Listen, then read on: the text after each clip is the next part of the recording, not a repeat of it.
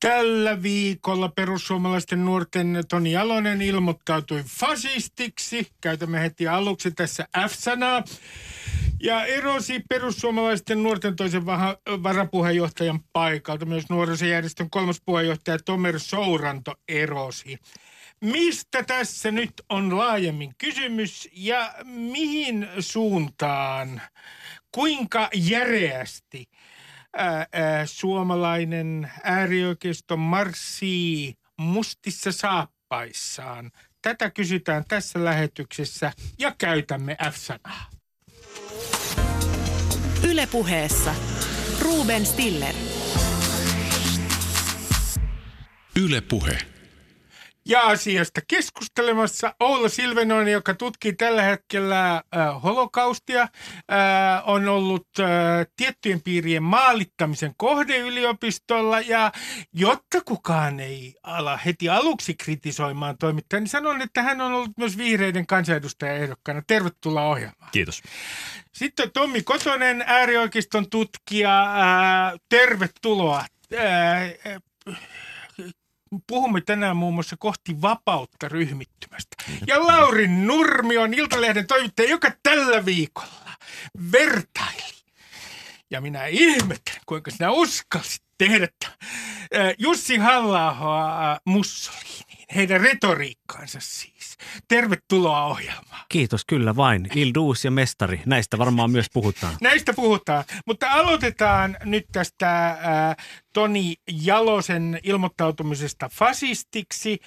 Äh, mä kysyn teiltä heti aluksi, että mikä on teidän mielestänne nyt tämän kohun ikään kuin se isompi kuva, koska minulla ainakin itselleni tuli sellainen tunne, että Toni Jalonen sanoi nyt jotain ääneen, mitä ei vaan pidä sanoa ääneen, mutta joka on laajempi ilmiö. Joo, kyllä tässä on, on tietysti kysymys asiasta, joka on ollut ihan ilmeinen kaikille, jotka on pitempään seuranneet perussuomalaisia ja, ja erityisesti perussuomalaisia nuoria. Mutta että nyt sitten se, mikä tässä on merkittävää, on tietysti, että, että F-sanan avoin käyttö, niin kuin se ylitti jonkun julkisuuskynnyksen ja, ja tota, nyt päästään sitten vähän laajemmin uutisoimaan asiasta, joka nyt on kuitenkin ollut ilmeinen jo pitkään. Niin, niin. No, Kyllä niin, nimenomaan, nimenomaan siis, että sisällöllisestihän tässä ei varsinaisesti mitään uutta ollut. Tätä samaa retoriikkaahan niin kuin pääasiassa nämä nuoret on harjoittanut jo tässä pitempäänkin. Ja, ja mä otan yhden esimerkin siitä. Perussuomalaisten nuorten Lapin piiri ex-puheenjohtaja Johannes Sipola, joka on, jota kutsutaan myös etnonationalistiksi, minusta aika lievä ilmaus, erotettiin määräaikaisesti, mutta on nykyään Lapin piirin perussuomalaisten nuorten hallituksen varajäsen.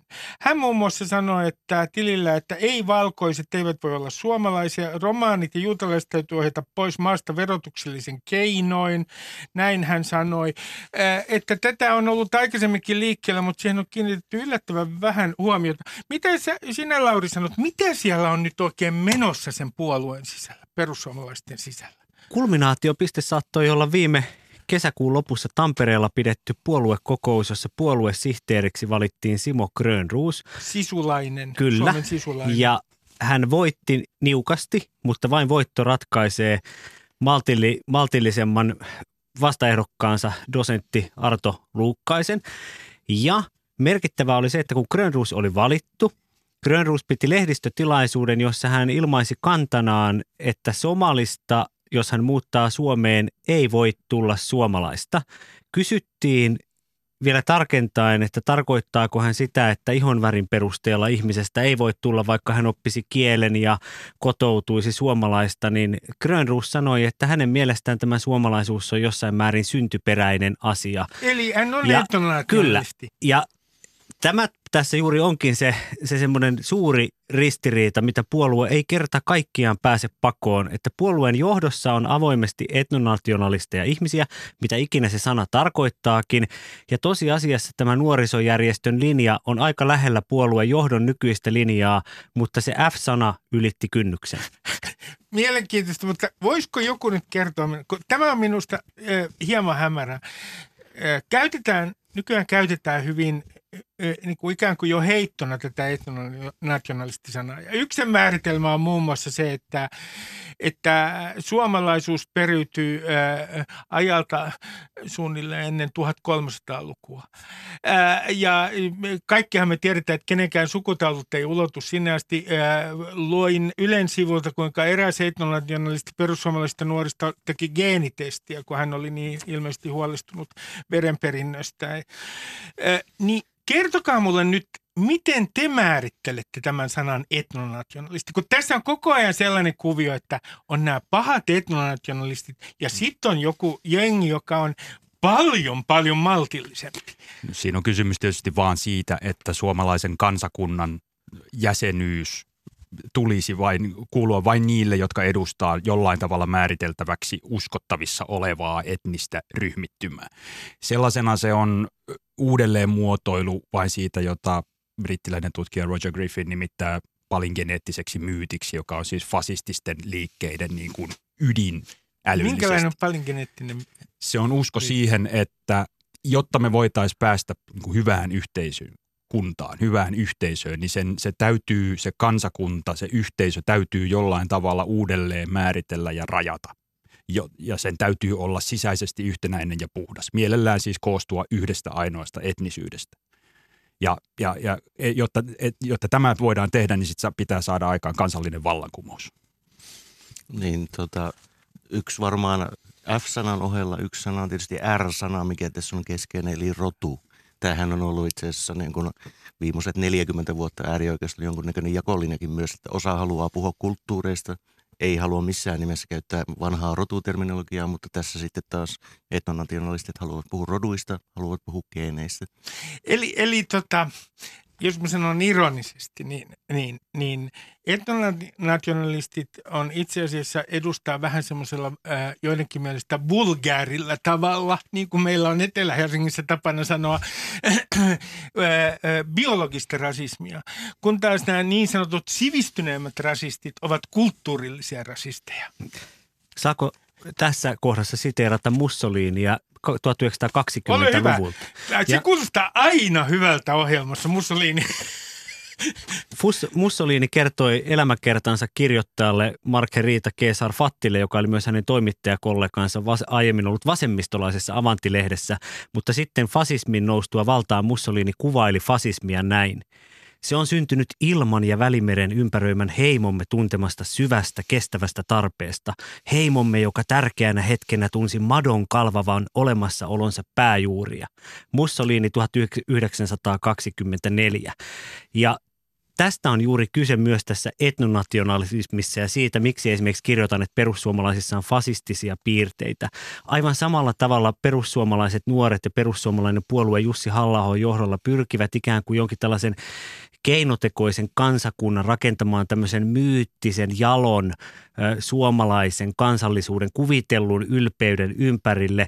Ja sitten Samalla halla skriptassaan jo kirjoitti siitä, että pohjoismainen ja suomalainen yhteiskunta tekee itsemurhaa aivan samalla tapaa kuin Mussolini kirjoitti kalvavasta madosta. halla se itsemurha olivat tummaihoiset ihmiset. Hän kirjoitti siis avoimesti tummaihoisista ihmisistä skriptassansa vuosien ajan. Mussolinille kalvava mato oli esimerkiksi Etelä-Tirolin saksalaiskielinen väestö. Hän pyrki tekemään etnisesti yhtenäisen Italian. Aivan selkeitä yhtäläisyyksiä, jotka mielestäni kertovat siitä, että ikään kuin tämä fasismi elää myös ajassa, vaikka emme haluaisi käyttää sitä sanaa hyviä lainauksia. Ne, ne hienosti tuokin esiin sekä, sekä Mussolinin että Jussi halla sanat toisen niin kuin fasistisen retoriikan perusteeman, eli uhatun yhteisön aiheen. Eli se meidän kansallinen yhteisö, jolle meidän yhteiskunta heidän mukaansa pitäisi perustua, niin se on myös niin kuin kuolettavan uhan alla koko ajan. Ja sen takia tämän uhan torjumiseksi on ryhdyttävä niin kuin radikaaleihin toimenpiteisiin, jotka, jotka yleensä on sitä, että täältä täytyy niin kuin kansakunnan yhteydestä täytyy erottaa kaikki ne, joiden katsotaan olevan siihen kuulumattomia yhte, yhtenäinen kansakunta ja mikä aina niin kuin keskeinen uhka sille tuppaa olemaan kaiken näköinen sekoittuminen. Joskus yksi ranskalainen tutkija käytti miksofobi-nimitystä näistä tyypeistä myös. Joo. joo.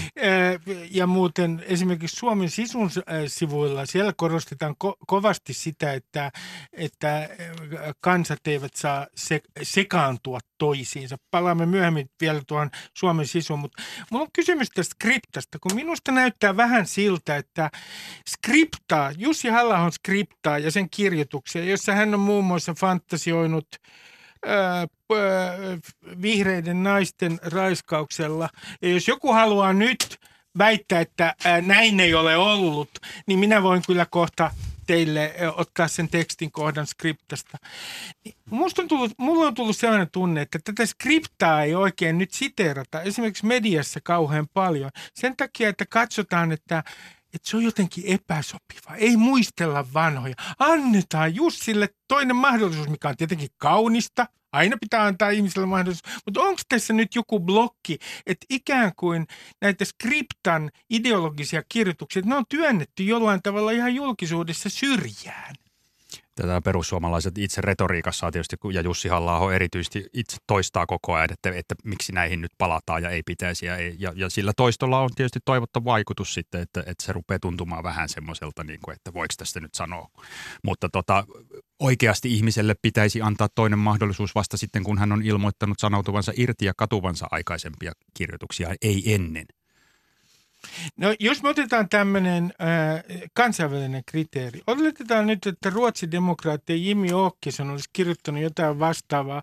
Tai äh, oletetaan, että esimerkiksi Saksassa joku kirjoittaisi jotain vastaavaa, mitä Äh, Jussi halla on, äh, voisiko sanoa pahimmillaan kirjoittanut skriptassa, niin olisiko hänellä politiikassa mitään mahdollisuuksia? Mun käsitys on se, että Ruotsissa ainakin kriteerit on sellaiset, että hänellä ei olisi mitään mahdollisuuksia. No jos joku kirjoittelee niin kuin pitkiä juttuja muun muassa rotu- ja älykkyyseroista ja muuta tämmöistä, mitä hän siihen aikaan teki myöskin, niin kyllä varmaan aika vaikea nähdä, että Ruotsissa tai Saksassakaan niin kuin tie, tie saattaisi nousta aika äkkiä pystyyn kyllä siinä. Saksassa ollaan oltu erittäin herkkiä tällaiselle retoriikalle ja se on kyllä niin kuin poliittisia uria aikaisemminkin katkaissut. Mutta kyllä nyky tämän hetken Alternative für Deutschlandin riveistä löytyisi, löytyisi Jussillekin kolo, mutta, mutta tota, kyllä Saksan muu puoluekenttä on tietysti vaikuttaa siltä, että sielläkin ollaan nyt tajuamassa, että millä asialla AFD on. Tässähän on muistettava nyt se, että itse asiassa tämän Jussi halla nykyisen aseman ja perussuomalaisten yli 20 prosentin kallup-kannatuksen koko pohja lepää tässä skriptan varassa. Niin, sehän ja, on luonut maineensa sillä. Ja nyt ja lyhyt, lyhyt argumentaatio, miksi näin, koska arvelen, että osa kuulijoista kysyy, että hetkinen, että perustele väitteesi. Väite on helppo perustella. Jussi halla 2000-luvun ensimmäisen vuosikymmenen loppupuolella teki lähtöä politiikkaan hän aloitti Skriptan vuonna 2003 ja nämä hyvin etnisesti muihin kuin suomalaisiin ryhmiin vastenmielisesti ja jopa vihamielisesti suhtautuvat kirjoitukset saivat suuren suosion. Sinne syntyi vieras kirja, jossa häntä alettiin kutsua mestariksi – Tämä keskustelu laajentuessaan siirtyi Hommafoorum keskustelusivustolle, jonka keskusteluketjut olivat osittain hyvin rasistisia, mutta osittain myös erittäin analyyttisiä. Ja vuonna 2009 Hommafoorumin keskusteluketjuissa keskusteltiin siitä, että ei kannata lähteä muutos 2011 ää, tällaiseen fasistipuolueen kelkkaan seuraavissa eduskuntavaaleissa, vaan parempi tapa on pyrkiä ottamaan perussuomalainen puolue haltuunsa. Ja Jussi halla ja Skriptan kan lukijoilla tällä ydinryhmällä hahmottui jo kymmenen vuotta sitten suunnitelma siitä, että he tulevat perussuomalaisen puolueen valtaamaan sisältä päin. Ja tästä syystä skripta ja sen tekstit ovat nimenomaan halla koko poliittisen olemassaolon perusta, ja kun hän ei niistä sanoudu irti, niin kauan niitä on luettava hänen oman yhteiskunnallisen ajattelunsa perustana. Mä, mä, mä otan teille yhden muutaman esimerkin kun nyt todellakin Toni Jallonen sanoi tämä F-sanan ja siitä heräsi kohu, niin otan muutamia aikaisempia esimerkkejä. Ano Turtiainen kansanedustaja, 2015 sakot käräjäoikeudesta julkisista kehottamista rikokseen. Ja nyt mä lainaan suoraan tätä oikeuden paperia. Ottaen huomioon Turtiaisen kirjoituksen sanamuodot on siinä katsottava syytteessä esitetyllä tavalla kehotetun tuhoamis- ja eli, eliminoimistoimenpiteisiin Suomen punaisen ristin toimipisteisiin. Hän siis sympatisoi polttopulloja heittelijöitä, eikä ainoastaan sympatisoinut. Oli heidän puolellaan hyvin voimakkaasti. Hän on perussuomalaisten kansanedustaja. Juha Mäenpää, joka on myös Suomen sisujäsen. Hän vuonna 2015 kiitti Jumalaa siitä vastaanottokeskuksen pallosta, joka oli siis tuhopoltto, ja sanoi, että hänen rukouksinsa on vastattu. Nyt mä vaan ihmettelen tästä, että Toni Alosesta nousee näin valtava kohu, mutta tämähän on mennyt ihan läpi. Ää, tällaiset tyypit, jotka on ää, vähintäänkin olleet kehottamassa tai ymmärtäneet väkivaltaa. Nuorten keskeinen virhe varmaan on kuitenkin se, että hän on kyseenalaistanut halla ja hänen sanomisiaan, ei niinkään – niinkään välttämättä se itse asiasisältö. Tähän näkyy jo aikaisemmassa, että, että Halla-ahon asiaan puututtua sieltä perussuomalaisten nuorista kyllä erotettiin yksi radikaali ja sen yksi ainoa jo aikaisemmin, että, mutta tota, et, et, ja hänenkin syntinsä oli se, että hän ei suostunut kumartamaan mestaria riittävän syvään. No huomenna on nimittäin kohtalon päivä, koska äh, perussuomalaiset nuoret äh, päättävät äh, itse asiassa, voi sanoa näin, ultimaattumista, jonka puolue on antanut, siis uhkavaatimuksista. Toisin sanoen perussuomalaisten nuorten on hyväksyttävää se, että perussuomalaisten nuorten jäsenien täytyy olla tulevaisuudessa puolueen jäseniä. Jos he hylkäävät tämän puolueen vaatimuksen, niin mitä sitten tapahtuu, Lauri? Todennäköisesti perussuomalaisiin syntyy uusi nuorisojärjestö, joka on hyvin pian aivan samankaltainen kuin tämä ikään kuin siitä eronnut nuorisojärjestö ja vähitellen jäsenistökin yhtenäistyy.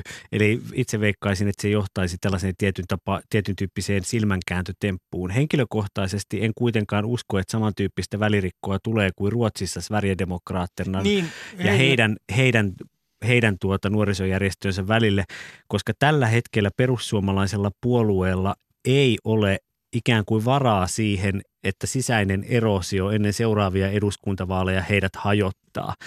Koska tämä, mitä halla hän on hyvin analyyttinen ajattelussansa, mitä hän epäilemättä pelkää, on se – että aivan samalla tapaa kuin häntä aikanaan pyydettiin muutos 2011 liikkeen eduskuntavaaliehdokkaaksi, muutos oli sellainen puolue, jonka puolueohjelmassa muun muassa oltaisiin oltu valmiita sulkemaan turvapaikanhakijoita saarille ja tällaisiin leireihin. Muutos, sitä voidaan pitää äärimmäisenä puolueena. Ja se oli varmasti liikaa monille perussuomalaisille, eli ei pidä sotkea perussuomalaisten äänestäjäkuntaa tällaiseen radikaaliin ajatteluun. Mutta siellä on olemassa semmoinen, arvioisin, 5-6 prosenttiyksikön kannatuspohja tällaiselle hyvinkin äärimmäiselle puolueelle. Ja tämän äänestäjäkunnan menettäminen perussuomalaisista johtaisi siihen, että Jussi halla ei voisi uskottavasti tavoitella eduskuntavaalivoittoa. No Tommi, mä kysyn sulta, kun perussuomalaisten kohdalla puhutaan yhteyksistä näihin Suomen sisuun, ja nehän ovat suoria. Muun muassa Mäenpää, Juhan Mäenpää on Suomen sisun jäsen. halla erosi Suomen sisun jäsenyydestä taannoin. Siellä on ollut Juho Eerola, en tiedä onko hän tällä hetkellä jäsen. Siellä on tietysti Olli Immonen, joka on Suomen sisun jäsen. Supo on määritellyt Suomen sisun äärioikeistolaiseksi järjestöksi. Onko se fasistinen poliittinen järjestö? No varmaan riippuu siitä, miten kukaan haluaa käyttää missä merkityksessä sanaa fasismi, mutta ilman muuta äärioikeistolainen järjestö, se on kun katsoo sen ohjelmatekstiä, niin ei siinä niin kuin kauheasti epäselvyyttä jää siitä, että suhtautuminen jopa demokratiaankin on vähän niin, kuin niin ja näin ja just väestön sekoittumisesta puhuminen ja muu vastaava niin kuin muistuttaa aika lailla sitä 30-luvun retoriikkaa itse asiassa, mistä ne varmaan ottaneetkin aikanaan inspiraatiot, kun ne on niitä ohjelmia kirjoittanut. No mikä tämä orgaaninen suhde sun mielestä on, tämä suhde Suomen sisun ja perussuomalaisten välillä? Miten se suhde niin kuin ikään kuin toimii? Jaa, siinä onkin monipolvinen kysymys itse asiassa, mutta tuota, on, on tietysti ihan selvää, että tällä hetkellä ne ajatukset, mitä aikana on viety Suomen sisussa eteenpäin, niin enempi vähempi väistämättä näkyy myöskin sitten perussuomalaisten toiminnassa ihan sitä kautta jo, että tuolta ne on keskeisiä toimijoita olleet aikanaan ja nyt Suomen sisussa monet johtoon kuuluvat ja nykyään on sitten perussuomalaisissa vahvoja vaikuttajia. Mä katson eilen äh, Suomen sisun johtohenkilön twiittiä, jossa hän oli vastannut jollekin ja hän sanoi, että Suomi, Suomen sisun edustajana, että Suomen sisu ei ole ainakaan antifasistinen järjestö. Minkälaisena sinä järjestönä sinä Oula näet Suomen sisu? Kyllä mä oon luonnehtinut sisua fasistiseksi järjestöksi erityisesti heidän niin kuin aikaisempien kirjoitustensa perusteella, joita yhä, yhä on internetin kautta saatavissa. Et sieltä näkyy ihan tämä niin kuin lähes pakkomielteinen kiinnostus siihen kansakunnan kokoonpanoon ja kyllä se, se nyt kerta kaikkiaan on, on aika selvä merkki. Fasistinen järjestö äärioikeistopuolueen sisällä. Niin, itse asiassa kun mä katsoin vuoden 2006 peruskirjaa tai tällaista heidän periaateohjelmansa, niin siellähän on lause, että, että kansan tahto ylittää pienen elitin säätämät lait tällainenkin löytyisi. Joo, fasismi on, on populistisen äärinationalismin palingeneettinen muoto ja tämä on se populismiosuus tässä. Ja perussuomalaisten viime kevään vaalivideo voidaan toki sanoa, että sehän oli vain satiiria ja sehän oli vain tällainen taiteellinen versio. Mutta jos tästä hirviövideosta, ketutusvideosta, kuten perussuomalaiset itse sanovat, haetaan se kova ydin – niin ydin on se, että kun Mussolini 20-luvulla ilmaisi suhtautumisessa demokratiaan, hän sanoi näin, on epäilemätöntä, että fasismi ja valtio ehkä jo varsin pian ovat yksi ja sama käsite. Fasismi voi aukaista oven laillisuuden avaimella, mutta se voi myöskin, jos sitä siihen pakotetaan, sen tehdä kapinan miekallakin. Ja perussuomalaisten vaalivideossa oli aivan sama logiikka – perussuomalaiset voivat tulla valtaan ikään kuin demokratian pelisääntöjen kautta, mutta tällä videolla on tiedotusvälineet, vallassa olevat muut puolueet, eduskunta, hallitus maalattu korruptoituneeksi eliitiksi, jota vastaan kansa nousee ja hirviö käyttää väkivaltaa nähdäkseni surmaten tai vakavasti vammauttaen esimerkiksi pääministerin henkivartijaa – ja pakottaa väkivallalla pääministerin eroamaan tällä videolla. Ja tässähän on aivan sama sisäinen logiikka. Sitten halla siinä rauhallisesti puhuu, että muistakaa äänestää. Sama logiikka kuin Mussolinin sanoissa. Me voimme tulla äänestämällä valtaan, mutta me voimme ainakin piirretyllä videolla tulla myös väkivalloin valtaan, jos ette muuten hyväksy vaatimuksiamme. Tärkeä, tärkeä piirre nimenomaan epälegitiimin valtion teema. Eli, eli kun puolue on oikeasti ottamassa valtaa, niin se olemassa oleva valtio, sen instituutiot ja rakenteet, niin ne kuvataan niin kuin jotenkin epälegitiimeiksi. Ja sen takia perussuomalaisten suunnalta on hyökätty alusta asti tietysti mediaa, erityisesti yleisradiota vastaan, poliisia vastaan, kirkkoa vastaan, Suomen punaista ristiä vastaan, ketä vielä. Ne kaikki, niiden kaikkien katsotaan niin kuin ilmentävän tätä, tätä valtiota, joka, joka täytyy ottaa omaan haltuun, jotta se saavuttaisi taas legitimiteettinsä. Ja tavallaan niin kuin tietty retorinen muutos siinä myöskin siinä uusimmassa vaalivideossa verrattuna aikaisempiin. Aiemminhan esitettiin niin kuin globaalit ulkoa tulevat uhat itse asiassa, mutta tässä puhutaan nyt sisäisestä uhasta. Ihan toisella, toisella, toisella tasolla. Tämä on mielenkiintoinen pointti. Mä otan heti tuosta kiinni, koska Ano Turtiaisen kirjoituksessa viimeksi on viitattu sisällissodan mahdollisuuteen. Ja muun muassa Iltalehdessä kiinnitettiin siihen huomiota. Ää, niin niin tämä si, sisällissota-fantasia, niin onko se nyt suomalaisen äärioikeiston ikään kuin semmoista peruskamaa? Jonkinlainen fantasia siitä, että kansanviholliset on viime kädessä kenties aseellisesti laitettava järjestykseen? No siis tätä, tästähän on halla puhunut aikanaan skriptassa monen, monenkin otteeseen, niin kuin ei välttämättä, että Suomessa juuri nyt on käsillä se, mutta seurattu tilannetta, miten Ruotsi kehittyy kohti sisällissotaa ja muuta. Ja tietysti niin kuin sillä on vielä pidemmät, pidemmät juuret ylipäätäänkin tällä niin kuin ajatuksella, että me tarvitaan sisällissota puhdistamaan ja palauttamaan sitten johonkin Joo, et, kysymys ei ole suomalaisesta äärioikeistosta, vaan kansainvälisestä äärioikeistosta, kun äärioikeisto sanoo näitä samoja asioita kaikkialla. Ja perussuomalaisethan ei sano oikeastaan mitään sellaista, minkä he olisivat itse keksineet. Heidän teemansa on kaikki ylikansallisia. Ne on kierrätetty kansainvälisen äärioikeiston totutuista puheenaiheista. Tämä väkivaltaisen mullistuksen kaipuu on tietysti jo niin kuin maailmansotien välisen ajan fasististen liikkeiden aivan niin kuin perus peruspiirre sen takia, että ne joutuivat kamppailemaan vallasta. Ja, he, ja näiden liikkeiden tausta oli niin vahvasti siellä ensimmäisen ma- maailmansodan rintamakokemuksessa ja, ja rintamamiehuuden ajatuksessa. Mutta joka tapauksessa väkivaltainen mullistus on, on nimenomaan se, jossa saadaan lyötyä toinen fasismin ja fasismin maailmankuvan keskeinen konsepti, eli ajatus siitä, että on olemassa sisäinen vihollinen, joka täytyy kukistaa, jotta kansakunta voi syntyä uudelleen ja jotta se, se tuleva harmoninen, suuri, loistava tulevaisuus voidaan saavuttaa. On muuten mielenkiintoista, että hänellä on sivari, vaikka hän on kyllä itse katunut sitä, että on ollut sivari. Se on varmaan hirvittävän syvä katumus. Ole hyvä, Lauri. Ja tässä niin kuin Tommi ja Oula viittasi tähän sotien väliseen aikaan, niin silloinhan toki oli selkeä viholliskuva myös Suomessakin, ja se oli kommunismi. Ja sehän oli osittain myös aito.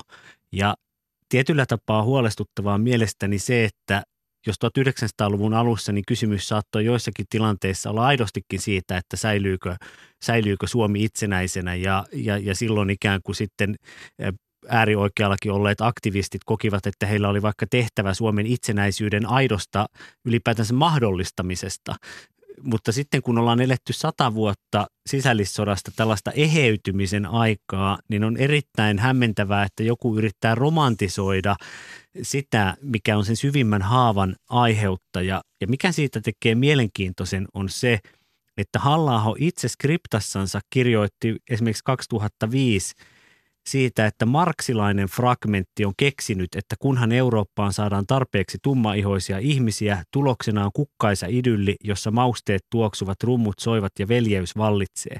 Eli hän hakee tämän saman marksilaisen vihollisen, joka oli 1920-luvun fasisteilla.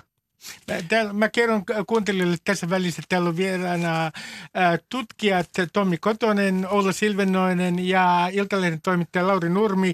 Ja me puhumme perussuomalaisista, fasismista ja äärioikeistosta. Mennään sen verran vielä siihen historiaan. Tosiaan Mussolini käytti tällaista termiä kuin trincherocratia, joka tarkoitti sitä, että maailmansodan rintamamiehillä oli niin paras oikeus – sitä tulevaa italialaista yhteiskuntaa johtaa ja puolustaa. Ja tämä ihan sama ajatus löytyy myös niin kuin vuoden 18 Suomen valkoisen armeijan, sen, sen kaikkein valkoisimman porukan niin kuin ajatusmaailmasta. se, se, se vapaussotaan osallistuminen oli se, sellainen niin kuin miehuuden osoitus, joka antoi oikeuden määritellä se tuleva Suomi ja sen, minkälainen se olisi. Ja pettymys oli karmea, kun se valkoinen rintama hajosi niin pian, kun aseet olivat vaienneet ja osa valkoisista osoittautuikin vähän, vähän vähemmän autoritääreiksi, vaikka tasavaltaa kannattaviksi henkilöiksi. Ja, ja, ja tämä niin kuin peruspettymys eli suomalaisissa sitten tulevissa fasisteissa koko maailmansotien välisen ajan. Suuri osa omista valkoisista oli oikeastaan heidän mielestään pettänyt heidän asiansa ryhmittymällä Suomen tasavallan taakse? Kysyn teiltä tätä kysymystä, jota niin monasti kysytään Kysymys on siitä, että pitääkö perussuomalaiset jollain tavalla eristää suomalaisessa poliittisessa äh, järjestelmässä niin, että heidän kanssaan ei tehdä yhteistyötä, vertaan Ruotsin malliin, katsotaan miten siellä tulee käymään, sekään ei ole aivan selvää Ruotsin demokraattien kohdalla.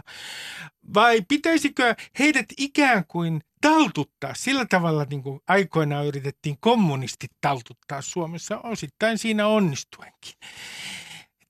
Tämähän, eikö tämä ole se narratiivi, että perussuomalaiset nähdään niin kuin ikään kuin kommunistien paikalle ja sitten ajatellaan, että se vanha keino, että heidät noin vaan tuosta taltutetaan, ää, niin jollain tavalla onnistuu. Heidät integroidaan systeemi. Tämä varmaan voi, voi verrata vaikka Hitlerin valtaan nousuun, jossa oli taustalla samanlainen ajatus, että otetaan se nyt sinne hallitukseen ja, ja että me muuthan siellä hallituksessa totta kai käytämme sitten todellista valtaa.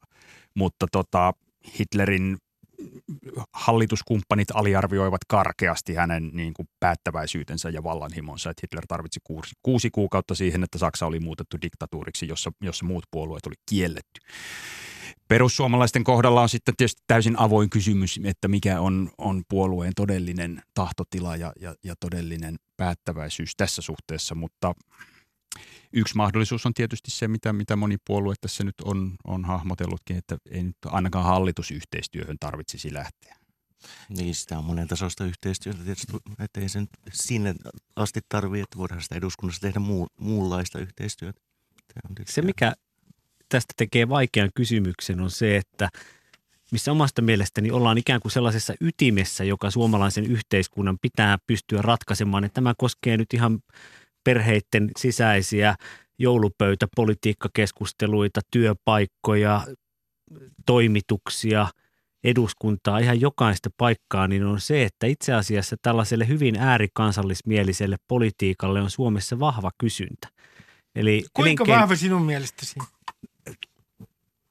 Omasta mielestäni pidän yhtenä parhaista, kun olen siihen tutustunut ja sen lukenut, niin elinkeinoelämän valtuuskunta EVA. Ajatelkaa, porvareista porvareinkin voi tehdä laadukasta tutkimusta, mutta sitten sitä mieltä, Kapitalistikin on joskus oikeassa. Kyllä, ky, juuri näin Ruben. Niin tuota, he teki 2017 tällaisen laajan tutkimuksen siitä, jossa he selvitti, että kuinka laaja kannatuspohja on tällaisille ääripuolueille.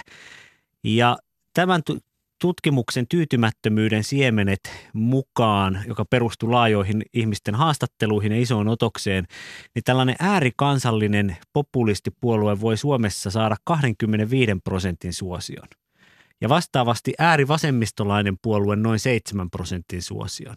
Ja nyt kun ajatellaan, että joka neljäs äänestäjä on potentiaalisesti ikään kuin hyvin halla linjoilla ja, ja hyvin epäileväinen ulkomaalaisia ihmisiä kohtaan ja, ja suhtautuu jossain määrin myönteisesti tällaiseen etnonationalismiin, nyt me päästään siihen, että me ei kerta kaikkiaan päästä sitä pakoon. Me kohtaamme ihmisiä, omilla työpaikoillamme, arjessa, perheissä, jotka ovat tätä mieltä. Ja nyt sitten iso kysymys on se, että koetammeko me, juuri niin kuin Oula sanoi, niin ikään kuin ajatella, että, että kyllä nämä ihmiset varmaan muuttuvat maltillisemmiksi.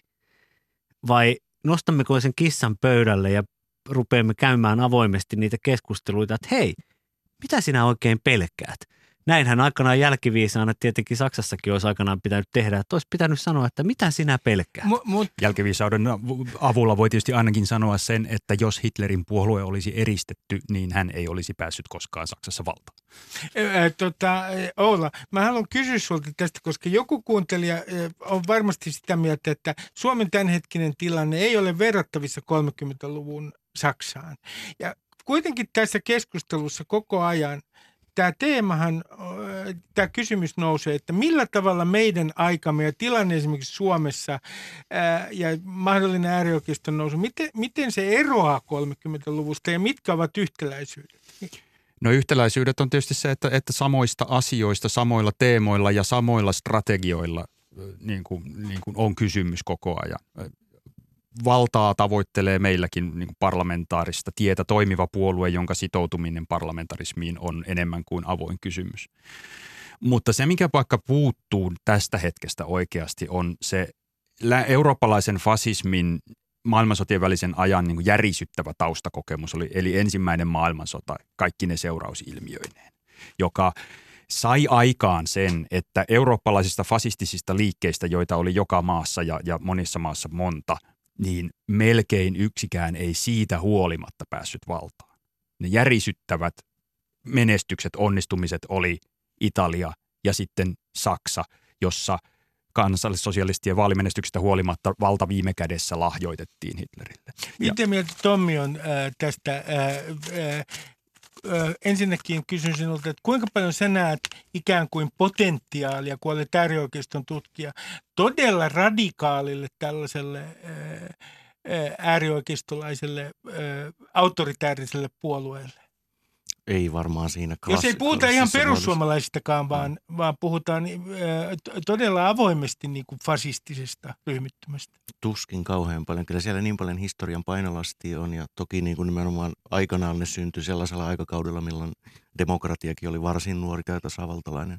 Perusta oli niin kuin heikompi. Kyllä, siinä, niin, kyllä niistä vuosista sinällään on paljon eteenpäin tultu ja tuota, hyvin vaikea nähdä oikeastaan missään maassa, että niin kuin tällaiset ryhmät pystyisivät kauhean laajaa tukea saamaan. Että kyllä se menee sitten niin kuin eri retoriikan kautta ja kevy, pehmeämmän tai verhotun retoriikan kautta.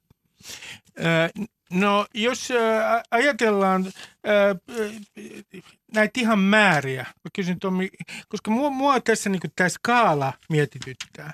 Mä otan yhden esimerkin tältä päivältä itse asiassa. Nythän on ilmoitettu, että Misha Dellinger on eronnut vasemmistoliiton paikallisjohtajan paikalta. Mikä hänen, mitä hän oli tehnyt? Hänen tiliään oli käytetty, niin hän itse sanoi siihen viesteihin, jossa muun muassa uhattiin tappaa fasistit ja ilmastonmuutoksen vastustajat. Dellinger on itse sanonut, että hän on kaksi tyyppiä on käyttänyt hänen tiliään. Lee Anderson otti kovan kannan ja sanoi, että tämä ei jää tähän ja nyt Dellinger on äh, eronnut. Nyt mä kysyn sulta ensimmäiseksi, koska tämä äh, kiinnostaa varmaan jotain kuulia. Kuinka äärivasemmalla, en puhu nyt Dellingeristä, on hyvin vaikea saada selvää mitä, äh, hänen sekoilusta, mutta äärivasemmalla, äh, kuin, minkälaisia ryhmittymiä siellä on, koska koko ajan puhutaan ääripäistä, niin onko siellä yhtä järjestäytyneitä ryhmiä kuin äärioikeistossa Suomessa? Viittaan Soldiers of Odiniin ja ja pohjoismaiseen vastarintaliikkeeseen esimerkiksi. Se on eri, eri tavoin yleis- yleisesti ottaen organisoitunut, että ne on verkostoja enemmänkin, ää, varisverkoston tyyppisiä takkuja ja muita vastaavia on niin kuin, ää, järjestäytynyt, ei niinkään organisaatioiksi, jotta tässä, tässä nyt oli tietysti aikanaan ihan selvä syykin, niin kuin, että jos valtiovalta pyrkii lakkauttamaan näiden ryhmien toimintaa, niin sitten se on huomattavasti hankalampi sellaista väljempää verkostoa verkostoon tuota lähteä lakkauttamaan. Toki niin kuin äärioikeistollakin on monesti hellitty samantyyppistä ajattelua. Erityisesti Saksassa, Saksassa on rakennettu verkostoja just niin kuin ehkäistäkseen viranomaisten puuttumista näihin. Mutta että määristä on vähän vaikea sanoa niin kuin just tämän tämän takia niin kuin nimenomaan, että paljonko niihin verkostoihin sitten kuuluu. Niin. No paljon se sanotte, että kun tästäkin on niin e, epäselvä, otetaan tähän laajemmin tätä skaalaa. Kun me puhutaan tästä suomalaisesta äärioikeistosta ja katsotaan siihen vaikka kuuluvaksi äh, Soldiers of Odin, sitten äh, no, Sisu, sitten pohjoismainen vastarintaliike, tai joka, tulee, joka toimii jo ilmeisesti kohti vapautta nimellä. Kuinka suuri tämä äärioikeiston, siis radikaalin äärioikeiston skene on lukumääräisesti Suomessa? No jos puhutaan näistä nimenomaan ihan uusnatsismiin taipuvista ryhmistä, niin silloin puhutaan muutamista sadoista korkeintaan. Ja ei ne ole koskaan niin kuin sen suurempia lukumääriä oikeastaan Suomessa ylittänyt. Totta kai tietysti niillä on kannattajia ja tukijoita jonkun verran enemmän, mikä näkyy noissa mielenosoituksissa. Mutta sitten tietysti jos mukaan lasketaan Suomen sisu, niin tilanne muuttuu jonkun verrankin, koska, koska Suomen sisun muistaakseni joskus on jostain puhunut parista tuhannestakin jäsenestä. Että se on jo sitten isompi ja laajemmalle levittäytynyt, mutta että muut ryhmät on kohtuullisen pieniä kuitenkin. No mä, mä nyt otan Jussi halla yhden lausunnon tähän. Hänhän on irtisanoutunut hyvin voimakkaasti natsismista ja fasismista. Miten te, miten te suhtaudutte tähän Jussi halla lausumaan? Hän, hän, hän on hyvin painokkaasti sanonut ja hänellähän on itse asiassa intressi, intressi tässä. Jos äh, fasistmipuheet jatkuvat perussuomalaisten piirissä, vaikka nuorisojärjestössä, niin liikkuvat äänestäjät hermostuvat. Ja heitähän perussuomalaisten täytyy tavoitella. Mikä on teidän kantanne, mikä on halla pelikirja? Halla pelikirja kulkee suurin piirtein näin. Työväen liikkeen piirissä, ajatellaan sosiaalidemokraatteja, on aina ollut tietty tällainen palkansaaja väestön osa, useimmiten miehiä, ja edelleenkin miehiä, suurin osa heistä, jotka arvioivat omaa äänestysratkaisuansa esimerkiksi sen suhteen, tuntevatko he tällaista taloudellista turvallisuutta vai eivät. Puolue voi tavoitella heidän suosiotansa joko pyrkimällä vakuuttamaan, että minä olen itse asiassa paras – tuomaan teille vahvistusta taloudelliseen turvaanne, ja tämä on ollut sosiaalidemokraattien strategia. Toinen strategia tavoitella tämän väestönosan suosiota on pyrkiä luomaan pel- pelkoja, että jos te äänestätte vanhoja puolueita, teitä uhkaa jokin tällainen määrittelemätön paha kohtalo. Ja halla on valinnut juuri tämän strategian, että hän puhuu maahanmuuttajien kettoutumisesta, sosiaaliturvarahojen menemisestä maahanmuuttoon, laskee sille miljardi hintalapun tavalla, joka ei perustu mihinkään faktaan. Ja hän on onnistunut saamaan sosiaalidemokraatteista useiden prosenttiyksikköjen kannatuksen viime vuosikymmenellä Tällä hetkellä hän yrittää keskustapuolueesta samaa. Ja tämä sanotaan noin 10 prosenttiyksikön äänestäjämassa, joka tässä perussuomalaisten kallupkannatuksessa tällä hetkellä on, lähtee sieltä, aivan kuten Oula arvioi, ja, ja tuota, vaikka sinä Ruupen, joka arvioit, että lähtee sieltä, jos tätä natsi- tai fasismi taipumusta ainakin jonkinlaisia piirteitä tuodaan avoimesti eli ääneenlausutusti julki. Mutta tämähän on, tämähän on mielenkiintoista. Tämä on tavallaan täysin tekopyhä. Siis toisin sanoen, kun edellisessä ohjelmassa puhuttiin eh, tämmöisten liikkeiden kohdalla siitä, että, että on olemassa tämä yltä ja sitten on olemassa nämä liittyjät. Ja liittyjien logiikalle tyypillistä on se, että liittyjä sanoo näin, että no en mä ole noin rasisti. Enhän minä, mutta siis, että kyllähän tuossa vähän perää on. Niinhän sanoo liittyjä. Niin nyt eh, ikään kuin tämä fasismipuhe tekee näiden liittyjien elämää elämän vaikeaksi, koska fasismipuhe on liian avointa. Joo, mutta tämä on ollut tietysti koko maailmansodan jälkeisen kansainvälisen fasismin ongelma, että, että brändi tahraantui aika pahasti ja sen takia on keskitytty vuosikymmenten ajan niin kuin paketoimaan sitä, sitä vanhaa aateydintä niin kuin uusiin kuoseihin kutsumaan sitä etnonationalismiksi tai tuomaan etnopluralismin kaltaisia käsitteitä keskusteluun, jotta se saataisiin niin kuin se, se, se ihan vanha aateydin niin ujutettua takaisin normaaliin keskusteluun. Mutta, mutta jos me sanotaan näin, jos sanotaan, että perussuomalaisissa on fasistisia piirteitä ja perustellaan se niin analyyttisesti kuin esimerkiksi Laurin kirjoituksessa Ilta-Sanomassa, Iltalehdessä se perustellaan, ja te olette tuoneet pointteja esille, niin mulla on tämmöinen kysymys, että tämä ei johda mihinkään. Jos me aletaan sanomaan, jos aletaan sanoa, että perussuomalaisissa on fasistisia piirteitä, niin siitä ei seuraa mitään muuta kuin se, että puolueen kannattajat poteroituu identiteettipoliittiseen taisteluun ja tuntevat itsensä marttyyreiksi. Ja e, e, niin tuntevat myös ne, jotka ei, joiden ajattelussa ei ole fasistisia piirteitä, jotka äänestävät perussuomalaisia. Heistä tulee marttyyreitä. Mitä se sanoo tähän? Että ei, no, me, meillä on hyvin vähän vaihtoehtoja tutkijoina ja, ja journalisteina niin kuin olla jäsentämättä maailmaa sellaisena kuin me sen nähdään. Kyllä me on, on kiinnostavaa katsoa, että mikä tässä ilmiössä on ja, ja, ja että mis, mitä vaikka perussuomalaisten kaltainen puolue on oikeasti syönyt. Ja, ja jos se nyt jonkun ajaa sitten poteronsa, niin, niin en minä sille mitään voi. Häm, häm, hämmentävässä määrin ne on niin kuin immuuneja näille tietyille ilmiöille tämmöisten skandaalien nousulle. Jos ajatellaan niin kuin Saksan, Saksan vaaleja niin kuin tässä viime ajalta esimerkiksi, niin No siellä oli, on ollut useampia terroriskoja, mistä on suoraan niin kuin linkitetty AFDn retoriikkaan se. Näin kyllä. Mm. Mutta siitä huolimatta niin kuin esimerkiksi viime vaaleissa Hampurissa kannatus ei juuri laskenut lainkaan. No se oli pieni, pieni lä- lä- alun perin. Toki, toki. Saanko siteerata halla itseään? Hänen, hän oli tullut... Minä ka- rakastan, se on musiikkia korville. Syys, syyskuussa 2011 halla oli kansan edustaja ja käytiin keskustelua siitä Euroopan unionissa, miten Kreikan talousvaikeudet ja Kreikan kansan ahdinko hoidetaan. halla kirjoitti Facebookissa tällä tavalla. Yksinkertainen tosiasiahan on, että demokratia – yhtäläisyysmerkki, vaalit, estää mitä tahansa poliittista hallitusta ryhtymästä mihinkään sellaisiin toimiin, joilla oikeasti olisi mitään vaikutusta Kreikan konkurssitalouteen. Juuri nyt Kreikkaan tarvittaisiin sotilasjuntta, jonka ei tarvitsisi välittää suosiostaan ja joka voisi panna lakkoilijat ja mellakojat kuriin panssarivaunuilla. Suomalainen kansanedustaja, puoluejohtaja, keski-ikäinen mies, koulutettu tohtori – jos, tätä ei, jos tästä ei voi puhua asioiden oikeilla nimillä ja vaatia häntä väsymättä viikko viikon, kuukausi kuukauden perään tilille tästä hänen ajattelustansa, niin silloin... Mutta Lauri, tämähän on, selitys tähän yleensä on se, että se oli läppä läppä. Se on läppä läppä. Kaikki on läppä läppä. Niin, niin mutta kun tässä me tullaankin siihen, että, että, että, että jos me lähdetään sille tielle, että vaalivideo on satiiria, Facebook-kirjoitus on läppää – niin silloinhan suomalainen politiikan kulttuuri muuttuu sellaiseksi, mitä me tällä hetkellä todistamme Yhdysvalloissa. Se karnevalisoituu. Ja tämä on se vasta-argumenttini sille, miksi ikään kuin asioista pitää pyrkiä. Totta kai pitää ymmärtää, että meillä jokaisella on huumorintaju, toisilla parempi ja toisilla huono. Minulla varmaan erittäin huono ja, ja tuota, saa kutsua vapaasti tosikoksi.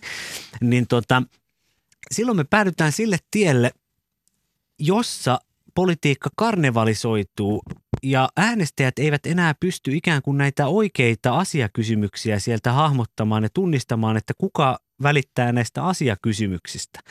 Ja juuri tähänhän perussuomalaiset nähdäkseni pyrkii, kun se sallii vaikkapa Juha Mäenpään ja Ano Turtiaisen ilman seuraamuksia jatkaa tätä kirjoitteluansa, koska he tietävät, että joka viikko syntyy lehtiotsikoita, syntyy keskustelua ja tämä keskustelu hämärtää sitten sitä asiapohjaista politiikan hoitoa. No, Joo. Mä, Joo.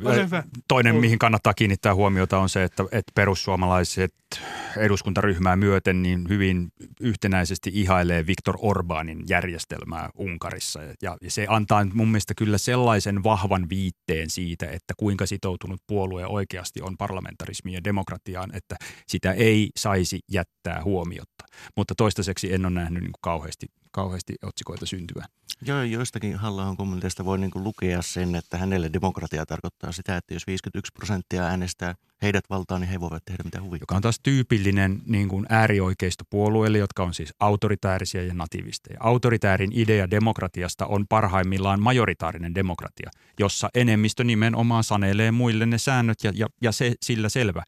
Ja autoritääri ja populisti uskoo tietysti itse aina edustamaan Mut, sitä mutta, enemmistöä. mutta ja jatkan, tein silloin itse asiassa edellisen ohjelman, jos joku on sen kuunnellut, toistan sanomaa senkin uhalla, että se on toista. Uusi normaali on syntynyt. On syntynyt uusi puhemaailma, jossa tietyt puhettavat ovat sallittuja. Ää, ää, on syntynyt puhemaailma, jossa tietynlainen rasistinen kielenkäyttö, varsinkin muslimeita ja esimerkiksi afrikkalaisia kohtaan on jo normalisoitunut. Niin mun pointti on tässä se, että äh, mitä tahansa tapahtuukin, niin tätä puhemaailmaa ei saa enää, sen sääntöjä ei saa enää takaisin. Mä, mä olen hyvin pessimistinen ää, itse, että tässä on tapahtunut sellainen muutos ja on syntynyt sellainen uusi normaali, josta ei ole paluuta. Mitä sä sanot Tommi tästä? No kyllä siis tietysti jos niin ajattelee, että poliittisen kielenkäytön polarisoitumista tai kärjistymistä tai muuta, niin kyllähän tietysti jos tuonne katsoo vaikka 70-80-luvun puolueen lehdistön niin kielenkäyttöä, niin kyllä se aika raju on ollut silloinkin puoli ja toisin. Mutta tietysti niin kuin ehkä, ehkä niin kuin siihen ylipäätään, että miten tähän pitäisi suhtautua. Niin kuin, joo, siis totta kai niin kuin niitä pitää nostaa esille ja analys- analysoida ja muuta, muuta näiden puolueiden toimintaa, mutta ehkä tietysti joskus tuntuu sellainen, että vähän turhankin niin pakkomielteisesti kaikki muut puolueet seuraa, että mitä perussuomalaiset tekee.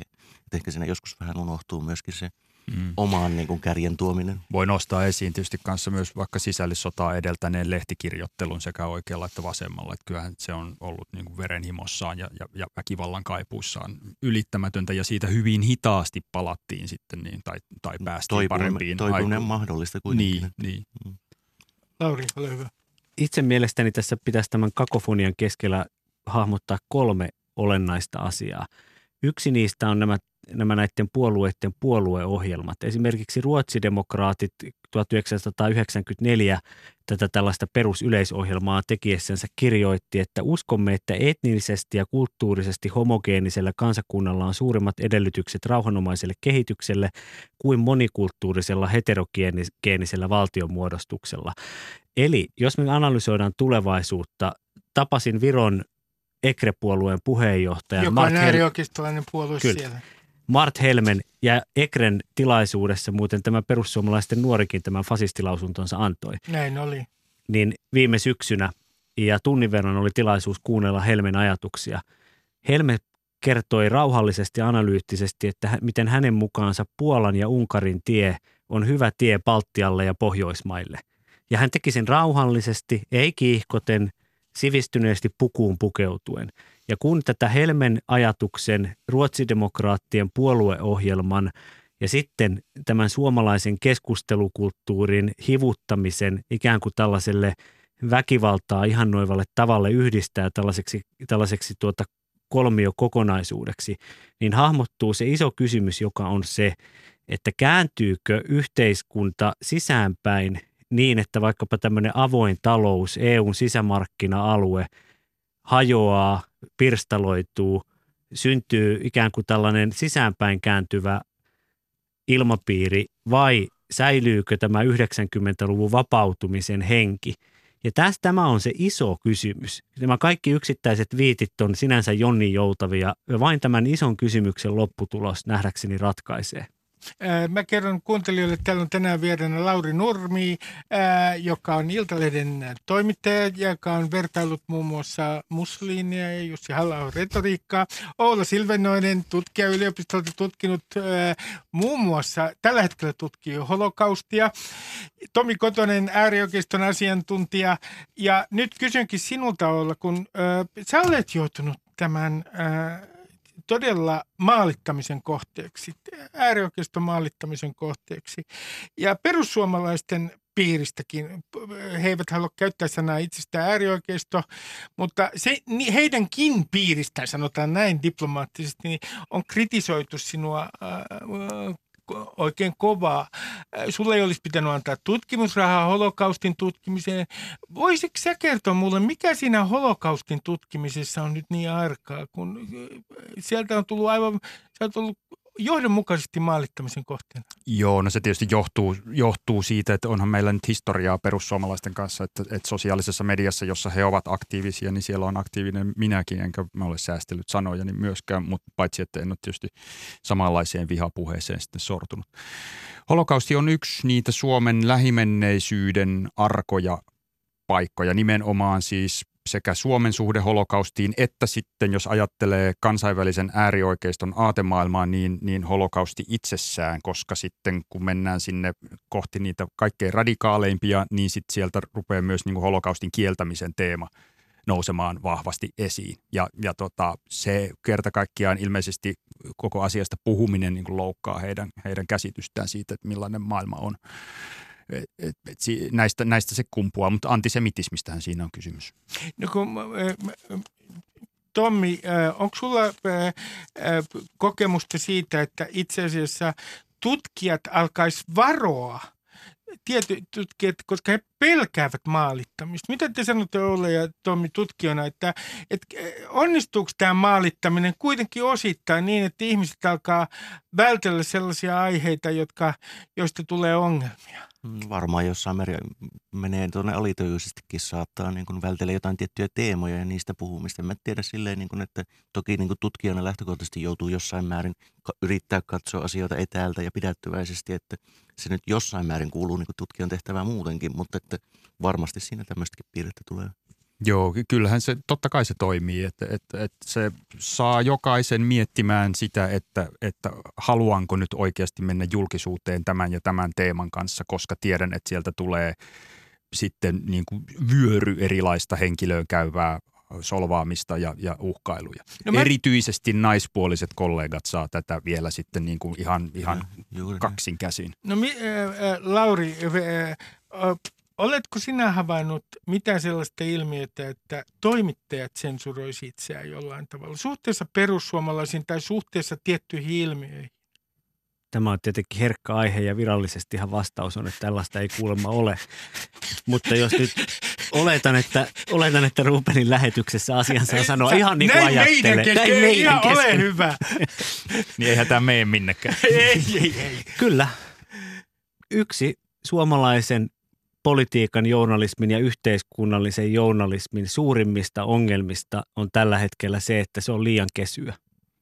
Suomalaiset politiikan journalismit ja yhteiskunnalliset journalistit eivät ole, hyvä, eivät ole vielä mukautuneet siihen, että tämä aika vaatii rohkeutta. Se vaatii oikeaa rohkeutta ja sitä rohkeutta on ihan sekin, että sen sijaan, että ei haluttaisi mennä haastattelemaan perussuomalaisia, niin mennään sinne perussuomalaisten puoluekokoukseen. Eivät ne pure. Mä olin viime ja edellisessä ja sitä edellisessäkin perussuomalaisten puoluekokouksessa tein hyvin neutraaleja, tavallaan myönteisiäkin juttuja heistä ja samaan aikaan tein myös erittäin kriittisiä juttuja. Ja tämä on mun mielestä pohjimmiltaan se, että mitä perussuomalaiset itsekin arvostavat. Että eivät he arvosta sitä, että heitä juoksee karkuun, vaan sitä, että, että mennään sinne ja pakotetaan mut, heidän dialogiin. Mutta mut, mä vähän täsmennän. Onko sun mielestä siis, koska mä voin kertoa äh, sinulle ja Oulalle ja Tomille näin meidän kesken, koska tämä ei mene mihinkään oman kertomukseni.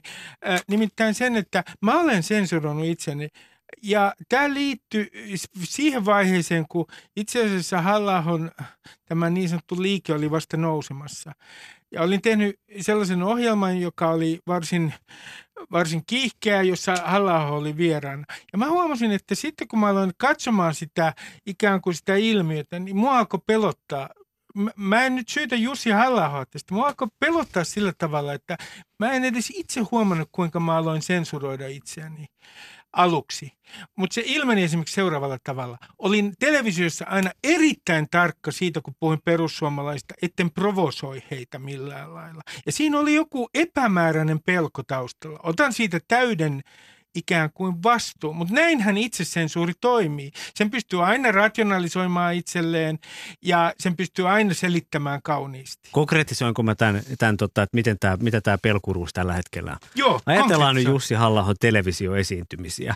Hän tuli vaikkapa No se nyt sattuu olemaan Ylen lähetys, kertomaan, kertomaan tota tästä fasismikohusta. Niin jos tämä lähetys olisi ollut oikeasti kriittinen, niin siellä oltaisiin otettu muutama halla skriptasitaatti, tämä hänen Kreikan demokratiajuntta ja kysytty Jussi Hallaholta, Jussi Hallaho, mm. olet kirjoittanut näin, eikö näissä sinun kirjoituksissasi ole fasistisia piirteitä?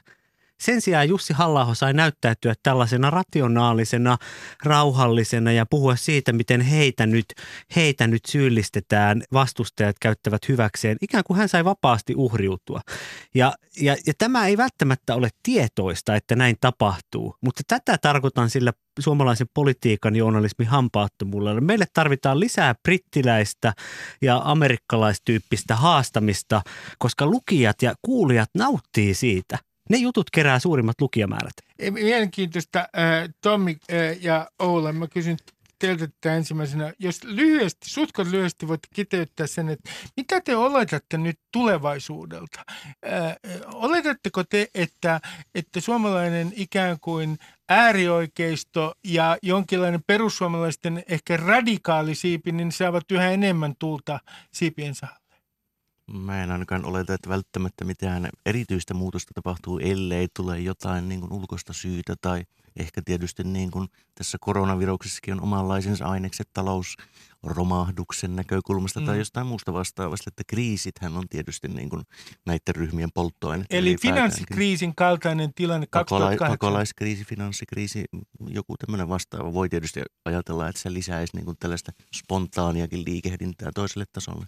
Joo, sama juttu, mutta kyllä mä näen politiikan syklisenä, että, että se mikä menee ylös, niin se tulee sieltä sitten aikanaan alas ja sellaista niin kuin kannattajien odotuksia ei voi loputtomiin lietsoa, että se sitten täytyy niin kuin materialisoitua joku, joku vaalivoitto ja, ja valtaan pääseminen niin merkittävästi, että se ei niin kuin ikuisesti kannatus ei pysy korkeassa. M- mutta jos puhutaan ihan terroriteosta, niin mä oon pelottanut yksi vaihtoehto. Se, että tämä koventuva retoriikka johtuu, johtaa siihen, että äärioikealla joku siis todella tekee jotain. Ja hän on ehkä samanlainen tyyppi kuin esimerkiksi tämä Saksan viimeisen iskun tekijä, joka on jolla on myös mielenterveydellisiä ongelmia. Niin että tämä todennäköisyys kasvaa koko ajan. Miten te sanotte ihan lyhyesti, mitä sanotte tästä visiosta, että mitä kovempaa retoriikkaa, sen todennäköisempi on äärioikeiston terroriteko?